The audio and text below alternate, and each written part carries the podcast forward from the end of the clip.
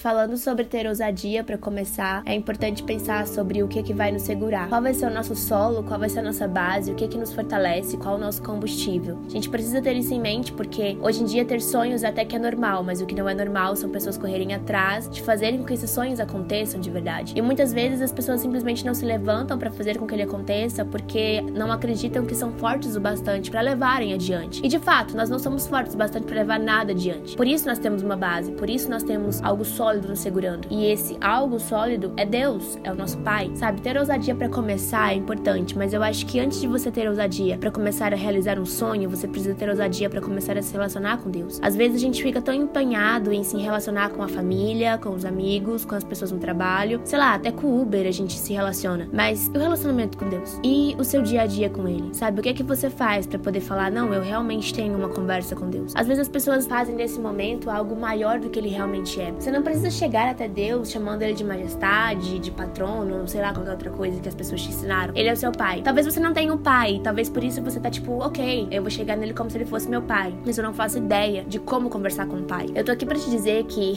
com o Senhor você não precisa de um meio termo. Primeiro, ele vê tudo que você faz, ele te conhece. Segundo, ele conhece o seu coração que é mais importante ainda, porque ele sabe das suas intenções. E terceiro, e mais importante também, ele não te julga. Não importa o que você faça, não importa o que você venha a desejar, o que você venha a falar, talvez você tenha já dito que ele não se importa com você, talvez você até tenha dito que ele não existe. Cara, saiba que isso não importa para ele, sabe? Ele continua te amando. Você pode mudar, o seu caráter pode mudar, mas o caráter do Senhor não muda. O caráter dele é sempre bom, ele é sempre gentil e ele é amor. Se relacionar com Deus exige de nós algumas coisas. A principal delas é a ousadia. Tem que ter muita ousadia para se levantar e falar, ok, hoje eu vou ter uma conversa com o meu pai. Eu digo que tem que ter muita ousadia porque o mundo ele nos ensina que a gente tem que gostar, amar e ter aquilo que é palpável. E muitas vezes, sabe, as coisas do Senhor não estão naquilo que nós tocamos, mas está naquilo que nós sentimos, aquilo que nós acreditamos. A fé, ela vem assim, sabe, por coisas que nós não vemos, ela vem por você acreditar que está acontecendo no mundo espiritual antes de chegar até aqui. Os seus sonhos, eles são reais, eles existem na sua mente e você está colocando eles no papel agora. Mas saiba que antes de você simplesmente correr atrás deles, você precisa estar correndo em solo firme. Então, se existe debaixo de você um solo instável, cheio de incertezas e de inseguranças, pare agora, respira fundo e se relaciona com Deus. Eu tenho certeza que Ele tem muito a te entregar.